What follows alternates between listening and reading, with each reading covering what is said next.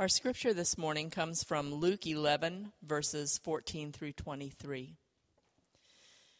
Now he was casting out a demon that was mute. When the demon had gone out, the mute man spoke, and the people marveled. But some of them said, He casts out demons by Beelzebul, the prince of demons. While others, to test him, kept seeking from him a sign from heaven. But he, knowing their thoughts, said to them, Every kingdom divided against itself is laid waste, and a divided household falls. And if Satan is also divided against himself, how will his kingdom stand? For you say that I cast out demons by Beelzebul. And if I cast out demons by Beelzebul, by whom do your sons cast them out? Therefore, they will be your judges. But if it is by the finger of God that I cast out demons, then the kingdom of God has come upon you. When a strong man, fully armed, guards his own palace, his goods are safe. But when one stronger than he attacks him and overcomes him and takes away his armor in which he trusted and divides his spoil, whoever is not with me is against me, and whoever does not gather with me scatters. This is God's word. Amen. Thank you, Susan. Good morning. Uh, welcome to the Advent season, isn't it? Uh, it comes on you really quick, doesn't it? Uh, that right after Thanksgiving, we get into uh, all of our preparations for Christmas. Let me encourage you. Uh, your staff has put a lot of time into thinking through the themes that we're going to be working through. You'll notice, I know Jonathan's already referred to it, but I wanted to too. You'll notice that there's uh, family devotions. We, we labored whether to just give you one to do or whether to give you one to do every week. We figured three at some point over the next seven days would be a great goal for most families. For some of you, one third of one might be a good goal, and that's okay. But if you want to spend some time with your families and worship uh, this season, that's going to be available for you. It's really cool. Online, you can just access right there uh, the songs that we refer to and whatnot. So uh, please, uh, we hope that you enjoy uh, this season with us. As we go through Advent, we're going to be changing directions just a little bit, staying in Luke, but we're going to be talking about this theme uh, the kingdom of God or the kingdom of heaven. And the way we're going to do it is, is we're going to take a passage from Luke's gospel, like this passage here in Luke 11, that really has, has to do with the kingdom. And we're going to use the, the, what they call the nativity, uh, the nativity stories at the beginning of Luke's gospel to kind of flesh out those passages that we're looking at. So we're going to be kind of in both places every week, centered around a theme uh, dealing with the kingdom of heaven or the kingdom of God. It's a really important theme in the Bible, and particularly in the Gospels, and it is for Luke as well. And so, whenever you come across this theme, and, and if I could summarize uh, what we want to talk about for the next few weeks for you, if you're reading your Bible and you come across the, the theme Kingdom of God, uh, here's really what you should, it should cause you to, um, to really think about, to really um, meditate on. Uh, two things. The first is when you see the Kingdom of God, it's an immediate reminder to you that the world is no longer what it once was, that things are not right that the world is under a great shadow, that evil's afoot, and things are not as they should be. So the Old Testament prophets, in the passages we read, particularly at Christmas time anyway, evoke images of darkness and gloom and exile to describe our lives in this world. The kingdom of God language evokes those images because it reminds us that something very dear, truth, beauty, goodness, something very dear has been lost. The world is no longer what it once was. And so there's sadness. And we light a candle because we are those that sit in the darkness. And we continue to light candles all Advent because the, the, the light is dawning. And that's the second thing that when you see the words, the kingdom of God or the kingdom of heaven, not only do they remind you of what has been lost, but they also hold out hope that it won't always be this way. That the world is not what it once was, but it is also not yet what it will one day be. That life will become something more than this. In fact, life is becoming something more than this. The kingdom of God is the promise that God will break into human history. In fact, that God has broken into our world in the person of Jesus to change things forever. That Aslan is on the move. That the thaw has come. Spring is here. See, the kingdom of heaven, in many ways, is gospel. It's the gospel. Jesus' first recorded sermon in Mark's gospel was simply The time is fulfilled, the kingdom of God is at hand, repent and believe the gospel. He connects the kingdom with the gospel. The kingdom is the gospel, the kingdom of God is at hand. refers to all that God is doing in Christ to save us from sin and death. Excuse me, and to restore all that has been taken from us. The gospel, God's good news, is so much more, so much more than that you get to go, that you, you know, if you believe in Jesus, you get a sparkly soul, and one day you'll float up to heaven and, and, and ride around on clouds playing harps all day long for all eternity. Like the old Bugs Bunny cartoons would have it. It's cartoonish, it's not biblical. I mean, the gospel's so much more than that you get to go to heaven when you die. We have individualized and personalized and consumerized salvation. And the kingdom won't let us do that. It cuts against the grain of this individualized, sentimentalized Christianity that we've become accustomed to. Because when Jesus says the kingdom of God is at hand, the kingdom of God has come upon you, he's challenging our understanding of God's work in Christ. The gospel is not that when you die, you get to leave this world behind and go to heaven. The gospel is that in Jesus Christ, heaven has come to earth. And he's come down from heaven to earth to change you, to change me, to change everything. Everything. So, what God is doing in Christ is so much bigger than you, it's so much bigger than me or this church. No pain, no tears, no, no death, no more goodbyes. Everything whole, everything beautiful, everything good, all things made new. That's the gospel. The kingdom of heaven is a pregnant phrase. When you come across it in your Bible reading, you should feel the same time sadness and longing for what was and hope and joy for what is to come all at the same time. And this is what Advent is about, really. This waiting, this longing uh, living in the tension between how things are and how God says they one day will be. And this is why it's such a great topic for us to consider for these four Sundays leading up to, to Christmas. So this morning, uh, and we're going to try to condense and simplify our, our outlines a little bit over the next few weeks. But this morning, we just want to look at two things. And the first, we want to, you know, what does what is the kingdom? Uh, what do we mean by God's kingdom come? That's what we want to talk about first. That the kingdom is God's love and power uh, the power and the love of heaven breaking into the world, heaven on earth. That is, that is really what we mean by the kingdom. And if that is really what the Bible means by this phrase, then what in the world should our response be? How should we respond in light of what God says He's doing? So, those two things. And then we're just going to make a, a, little point of application at the very end. So, let's start here first. What, we want to look at what Jesus' is teaching on the kingdom of heaven is in this passage, particularly in Luke 11. And specifically, if you want to look there, verse 20 of Luke 11, where, where Jesus says, If it is by the finger of God that I cast out demons, then the kingdom of God has come upon you. What do we learn about the kingdom of God here? Okay? So we got to do some context first, uh, because this is kind of a challenging passage in many ways. But you're going to see here uh, that beginning in verse 14, and really all throughout not only Luke's gospel, but all of the gospels, the recordings of Jesus' earthly ministry, that Jesus, everywhere he goes, is doing um, battle against satanic forces of evil. This is a regular part of his ministry, the kind of thing that happens here. He meets this, this, this man who is oppressed by a demon, and he's mute, and he casts the demon out. Uh, it's not a one off event. So, for example, Matthew 4, verse 23, we're told that Jesus went throughout Galilee. This is kind of a summary statement of what Jesus is doing. He went throughout Galilee, teaching, proclaiming the gospel, healing every disease. They brought to him all the sick and those oppressed by demons, and he healed them. So, part of his ministry was direct confrontation with spiritual forces of evil. Okay, now we, we got to stop here for just a minute, don't we? Because in our in our cultural or in our culture, demonic activity, we're very cynical about this. It seems to be less obvious. Now, if you go to the third world, particularly where the gospel is exploding and expanding like it, like it did in the book of Acts, it's much more common. I was traveling in India uh, one time, and we were with a group, and we came upon a man, and he um, he was very obviously, you know, the guys. I, I'm a white middle class American Presbyterian. Okay, so my my encouragement to you, if you ever go to a place like India, take some Pentecostals with you. You're going to need them when you get there. Okay, so really. So we're traveling and, and we come across this guy and they let me know we think he's got we think he's demon possessed and um, so we start to do work on this guy and avo- and this is a this is a man that does not speak English. He's Indian. You know, he speaks Tamil.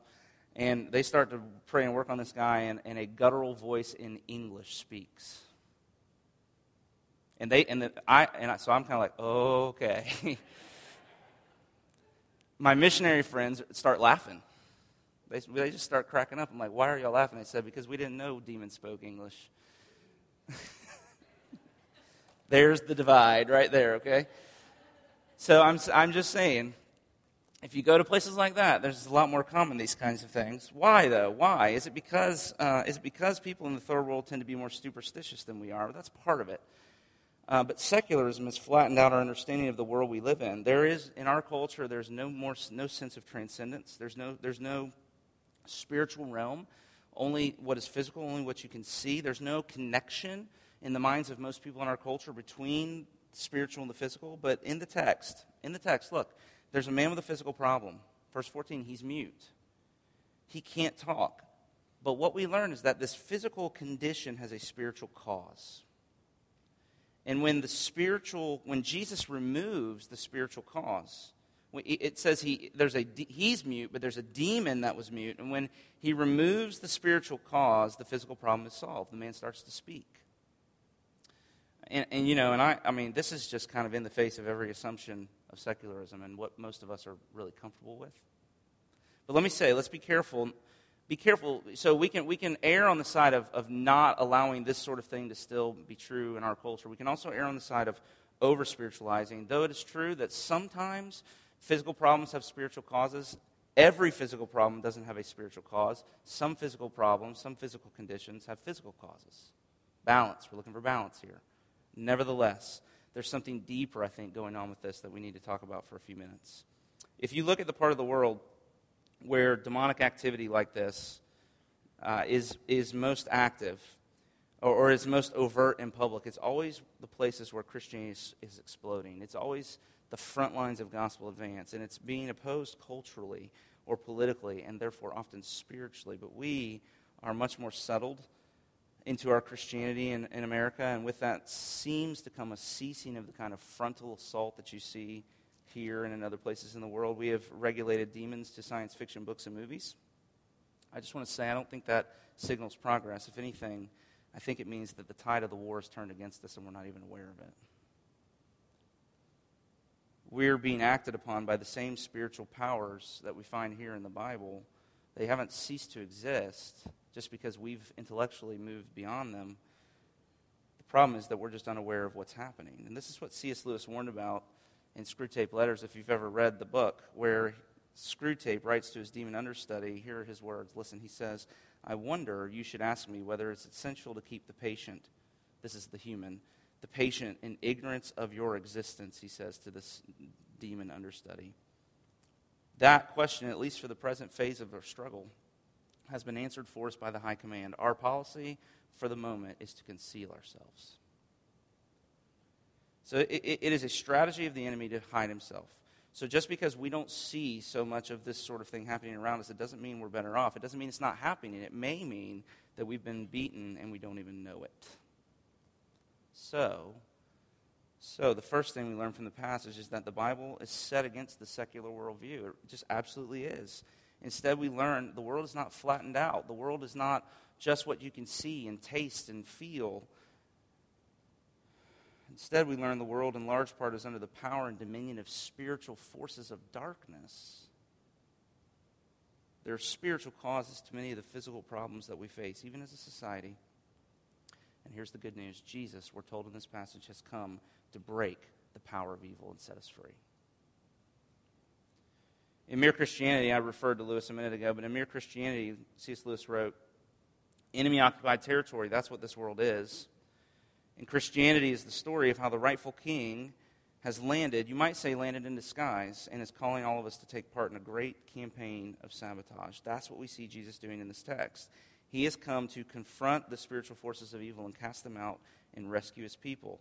Now, this causes, you notice there much debate among his opponents because they recognized that there was a power at work in what he's doing here, but they weren't sure where the power was coming from. So, verse 15, some believe that his power was itself demonic. He casts out demons by Beelzebul, the, the prince of demons, they say. But he, of course, quickly dismisses this. It makes no sense, Jesus says. Why would evil fight against evil? No. He claims it's not a demonic power, it's the power of God. Verse 20, the finger of God. That's the metaphor in the Bible for when God zaps something, he touches something with his power. it's not the power of evil that's on display in his ministry, it's the power of God. And that means, there, verse 20, that the kingdom of God has come upon you. It's arrived, it's begun. You can access it, it's here, it's come. Okay, so let's unpack this for a minute. This image here that Jesus gives us is really helpful in verses 21 and 22. He says, uh, to explain all this that's happening in his ministry, he gives a little analogy. He says, When a strong man, fully armed, guards his own palace, his goods are safe. But when one's stronger, then he attacks and overcomes him. He takes away his armor in which he trusted and divided his spoil.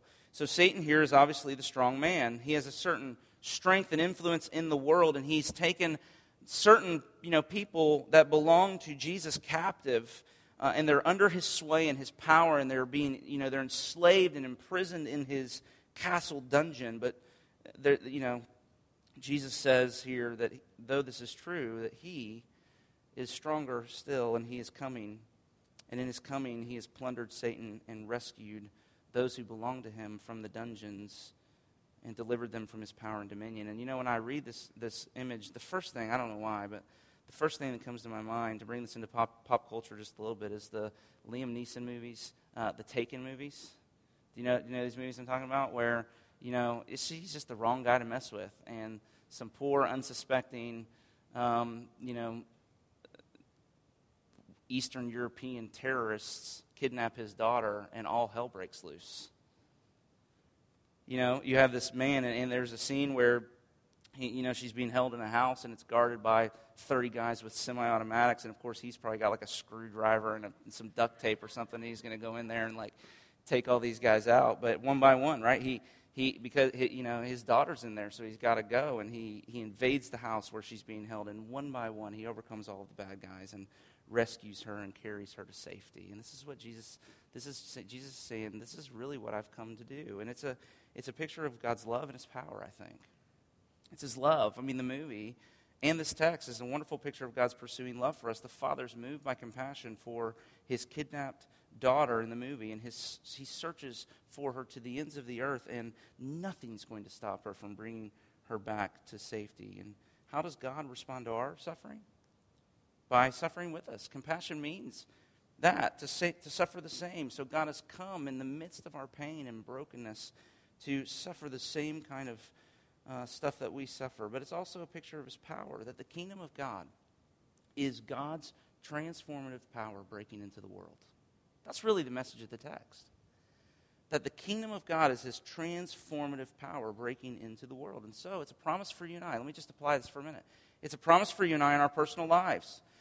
Uh, you know, wherever you are, wherever you're stuck, whatever the thing is you might be, you know, trying, trying desperately to overcome, wherever you just feel ground to a halt in your life, the kingdom of God has come upon you means if you turn to, to, to the Lord Jesus in faith and repentance, which we're going to talk about in just a minute, that, that his power has come down from heaven and his power is crashing into and against your brokenness. But when that happens, when the power, when the love and the power of heaven come and begin to crash into your sin and brokenness and, and, and whatever the case might be, guess who always wins? Heaven does. But for us, as we imagine what our mission is in the city that God has called us to, this is a promise here not only of just personal transformation, but of social transformation. Remember, the gospel is not that we can't wait to get out of here. We want to get out of here as fast as we can and get up to heaven where everything's going to be great. But the promise of the gospel is that in Jesus, heaven is truly coming down to earth. So part of what we have to be engaged in is not just to see personal conversion, but social transformation. Not just large crowds on Sundays in this room, but to make a visible change and difference in our city because that's what the gospel does. So the kingdom of God means access to God's power for transformation in our day to day lives and our mission in the world. But what should our response be then? If it's, if it is, if it's access to power, how do we how do we access God's power like this so that we can begin to see these kinds of things happen to us? And the answer just is uh, through repentance and faith. Remember Jesus, Jesus at the beginning of Mark, Mark's gospel, the kingdom of heaven has come. Repent, believe in the gospel. So that's the response, and, and we see that uh, here. But also, we're going to look at Zechariah now from Luke chapter 1. I've used this illustration before. Uh, repentance and faith is what we're talking about, and here's how we're going to define it. Uh, by repentance and faith, we mean that we begin to live from the top down and not from the bottom up. Okay, let me say that. So, our repentance this morning is going to look like beginning to live from the top down because the kingdom of heaven has come to earth, and so we're living from the top down and not from the bottom up. Now, I've used this illustration before. A friend of mine told me a story not long ago that really stuck with me, but he was traveling in the mountains of some Central American country. I can't remember which one visiting with a missionary, and it was an absolutely beautiful day. Blue skies, not a cloud in the sky, and they were the sun was shining, and, and they were driving along a mountain ridge. And as they were driving, uh, you know, the mountain fell off, and there was a valley over to their right. And uh, as the missionary was driving, um, he told his friend in the car, "Do you see that valley down there?" Uh, and in the valley, as you know, if you've ever gone to the blue, you know, the, the mountains, Smoky Mountains or whatever, there were clouds settled down in the valley. Uh, beneath the valley ridge they were driving through, or the, you know, the mountain ridge. And the missionary said, Do you see that valley down there? There's a village in that valley, and for all those people know, today's a cloudy day. Uh, and, and, the lesson of the story really stuck with me, and, and, I think it's just this is that the way you feel about your life, whether you go in, out into life with courage and faith and, and full of strength and confidence, or cynicism and discouragement or fear, really depends upon whether you view your life from the top down or whether you view it from the bottom up. If you start with your circumstances, it's a matter of perspective, isn't it? Those people, it, it, was, it was, you know, it's, it's perspective. If you start with your circumstances from the bottom up, you'll mistake low hanging clouds for a cloudy, stormy day and not realize that in actuality, the sky is blue and the sun is shining. But if you start with your theology, if you start with what you know about God, if you start from the top down, things will look much, much different. The same set of circumstances will look completely different. You'll look at clouds and you'll say, that's not a cloudy day, it's just clouds. Behind it is the sun. I mean, you know this. You can take a shot, excuse me, you can take the same picture, but if you use a different lens for the camera, the shot's going to look completely different, right? The lens, whatever lens you use in the camera, makes the shot, same shot, but it makes it look very, very different. And so if you look at God through the lens of your circumstances, that's what the Bible means by unbelief. But if you look at your circumstances, if you look at what's going on around you through the lens of your theology, that's faith. The kingdom of heaven, is, the kingdom of God has come upon you, Jesus says. If you start there, if God's love and power accessible to you in Jesus Christ through repentance and faith, if that is the reality that controls all of the, re- the realities, if that is the lens through which you view all the rest of your life, then your circumstances will begin to look completely different. And so we got to talk about what that looks like in, in real detail because it's the first move of it is what we call repentance. In, in, this move of repentance, we see in the story with Zechariah and the call to worship and the assurance of pardon passage that, that Jonathan read to you. And, and there, um, what, what, we see is uh, Zechariah is a very helpful of what it looks like uh, for us to repent of living from the bottom up. Zechariah is a man who really is living from, from the bottom up. And in the passage, we're told there are lots of things going right for he and Elizabeth, uh, but there's also one great sadness that overshadowed everything else that Elizabeth was barren uh, and this devastated them. We know this because of the way that he responds to the angel when the angel comes to announce that he's going to have a son. He, he is cynical. He doesn't believe at first. He's defensive because he's been let down too many times before. So he doesn't want to get his hopes up. Uh, he does, and then be disappointed again. And, and it's reasonable, don't you think, that he would feel this way? And yet, if you look there, the angel, the angel rebukes him and makes it so that he can't speak until the child is born as an act of judgment against his unbelief. I mean, eh, you know, and I, and I read that and think, you know, that feels kind of harsh. Is that harsh? And the answer is no, it's not harsh, but it feels harsh to us because it shows just how embedded in the secular materialistic worldview we really are. I mean, Zechariah's reality is defined by Elizabeth's barrenness, not God's power or promise. You see that? So, so in Zechariah's imagination, in his mind, God's power is no match for Elizabeth's barrenness. And that's his problem. Life is not full of possibility for him. It's full of disappointment and discouragement because God is distant, God is uncaring, He's unconcerned.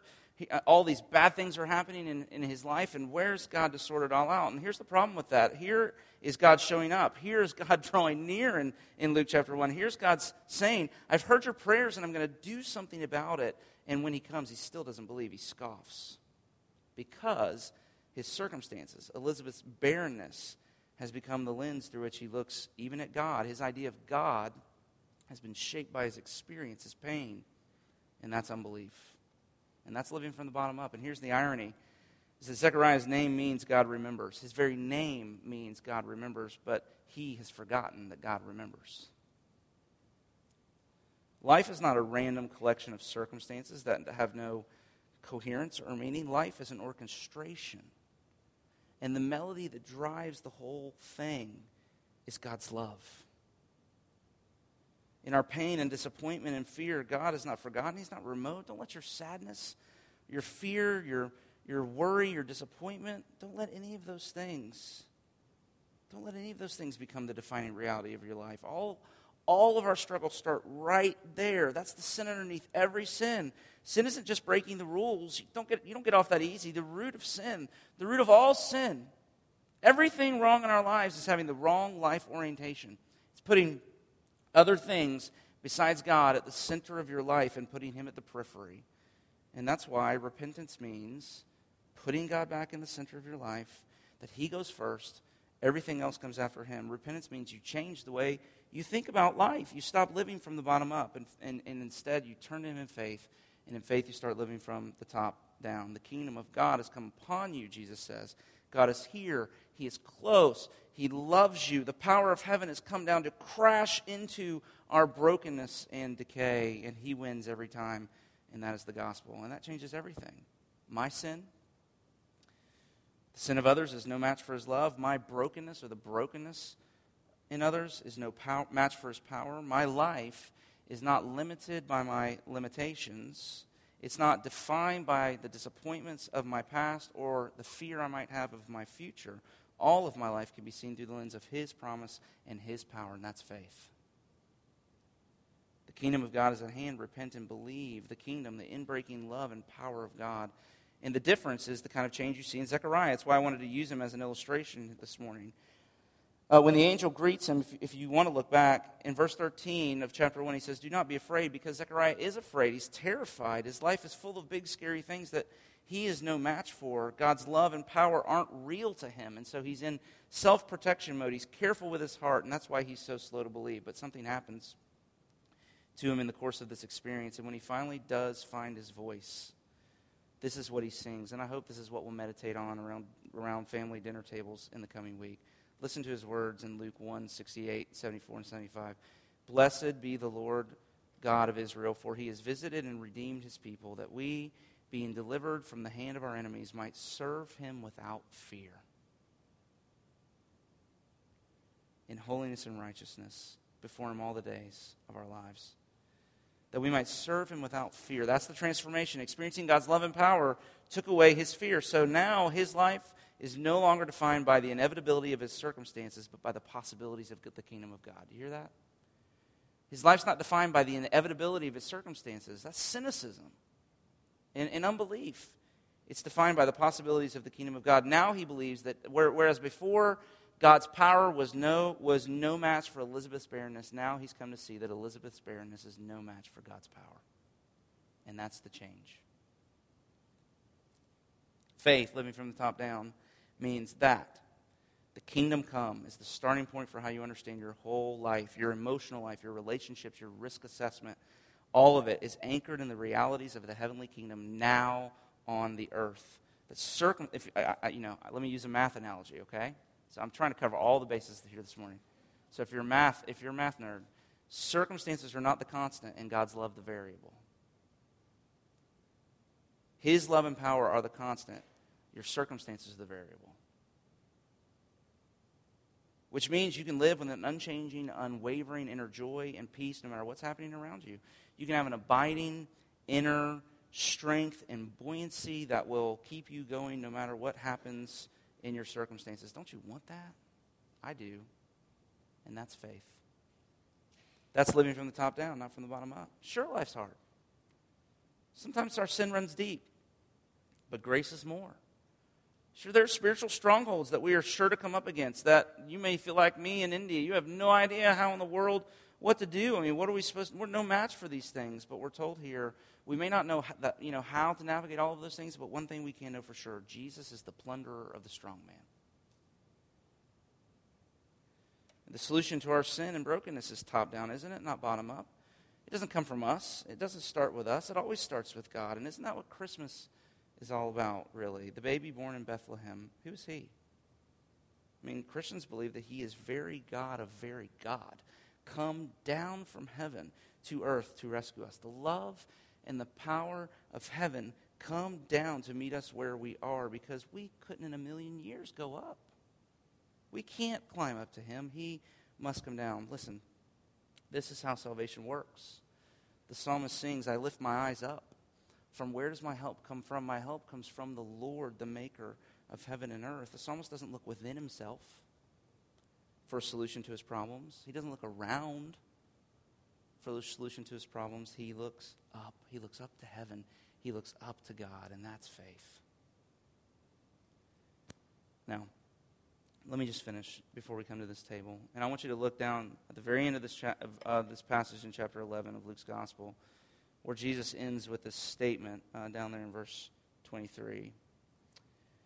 Uh, these are really dangerous stories, these, these Christmas stories that we tell around this time of year. The problem is, is that we've allowed them to become far too sentimentalized, but there is a supernaturalism that's indicated here in Luke 11 that also happens in these stories that we tell around the events of the birth of Christ. And we have to reckon with it. There are angels, there are miracles, there's crazy things going on because God has come. Another world literally has broken into this world. And Jesus, excuse me, God has left the air of heaven to breathe the dust of earth. The cry of that baby born in the manger in Bethlehem pierced through the veil that secularism claims separates heaven from earth. The kingdom of heaven, the kingdom of God, is now here among us. It's come upon us. And so C.S. Lewis, if I could go back to him one more time and writing about these things, says Christianity, just this, just it's just like a, a, a, nail in, in you know in the coffin of so much of our of our unbelief. He says Christianity, if false, is of no importance. But if it's true, it's of infinite importance. The only thing it cannot be is moderately important there are really only two rational responses. You, you know, to worship Jesus or to walk away from him. What doesn't make sense is the way is the way we casually approach spiritual things. If Christianity is true, if it's true, you got to decide if it is. But if it's true, it matters more than anything else. You, stay, you, should, you should stop everything and stake your whole life on it. If it's not true, and you should find out if it is. If it's not true, then it doesn't matter at all. But this one foot in, one foot out, neither hot nor cold, but lukewarm American evangelical religious consumerism, that is, that is not rational. I have my uh, sexy bass voice this morning because I went to the Florida Florida State game last night, and um, and I didn't really yell that much because I, I I consider myself a guest, but I tried to do. I wore a I wore a gray Florida State because I've been in Ben Hill Griffin Stadium, and no offense to the Gator fans, it's pretty pretty bad there for opposing teams. So I wore my gray Florida State shirt with a kind of a blue two-toned uh, hoodie jacket zipped up just enough to where the little Seminole head was peeking through just a little. So I was incognito. My son went, and he was like decked out. Garnet shirt, garnet hat. My dad was very proud of him. He called me a traitor. Nevertheless,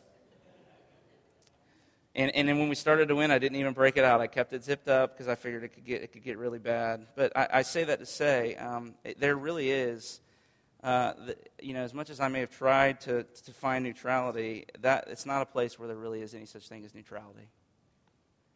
Uh, and there is no Switzerland in spiritual things either. I mean, that's what Jesus means when he says at the very end of Luke, Luke 11 here, whoever is not with me is against me. Do you see that verse 23? and whoever does not gather with me scatters. There's no mushy middle. Uh, the, gospel, the gospel, these stories won't let, you, won't let you settle into the mushy middle. There's no neutrality. You either fall at his feet and worship him and obey him in everything, or walk away. You're either actively helping him in his work, or you're working against him. You're either actively nurturing those around you towards faith and obedience, or you're actively nurturing them towards unbelief. You can't be passive because this is enemy occupied territory. Uh, you know, and years ago, kind of a, a well known pastor in the Southern Baptist Convention, David Platt, he wrote a book called Radical. And it really caught on with a lot of people. And not because I, I you know, I, I have anything against Southern Baptists. I, I love them quite a, quite a lot, actually. But I just really, it really rubbed me the wrong way because I read the book, and honestly, I was really put off by it because I didn't find anything radical in it. I mean, and, and, it, and it, it, reminded me of a book that a, a, a Chinese missionary named Watchman Nee, uh, who, who wrote similar things 50 years ago, really even more, more uh, challenging things than David Platt read in the book. And, and the title of Nee's book was The Normal Christian Life. And, and it, you know, and so it just kind of really radical. This just sounds like Christianity to me. Was kind of my take with that. And I, and I wish he would have just called it Christianity 101 or something. I mean, John Eldredge said, We're not born into a sitcom or a soap opera. This is a world at war. He said, he said, This isn't home improvement, it's saving Private Ryan. You know, so which is it? I, I hated to put it that bluntly. That's where the text takes us, I think. Christ has come to wage war on evil. The kingdom of God's come upon you. It's advancing upon the earth. And so if Christmas, Christmas, if Christmas is true, then you can hate Jesus like the Jewish, Jewish leaders did. You can be terrified of him and try to run away from him like most of the disciples did at first. Or you can bow down before him and give him your whole life. But those are really the only options. So which is it? Which is it? That's where the text leaves us. And so, so let's leave it there too. Let's pray as we come to the table this morning. Lord Jesus, we, we confess to you that we try to wiggle out of the demands that you make upon us here in this text and other places. We want, we want a mushy middle where we can have one foot in and one foot out. Uh, we want to do a spiritual hokey pokey of some sort, and you won't let us. You have come and unashamedly, and, and I, I thank you for men like Luke who write about the things that happen around your birth and who have no shame in saying, Look, this is the truth deal with it. And so you ask us to do just that. And so now we come uh, as an expression of our repentance and faith to this table to turn away from all of the things that we're looking to to, to feed us apart from you, all of the happinesses that we're trying to find for ourselves that have nothing to do with you. Oh Lord, heal our unbelief, even in these moments as we gather around this table. Strengthen us in our faith. Uh, that we might truly be a people uh, that serve you without fear in holiness and righteousness before you all our days. That is our desire and our hope, and so we pray it in Jesus' name. Amen. The text says every one of us in the room is either in the dungeons of the strong man or in the, or in the free countries of the one who's plundered him. There is no in between. There's no mushy middle. And so, if anything, this time of year really forces us to really come to grips with the claims uh, of Christianity, which I hope is why you're here.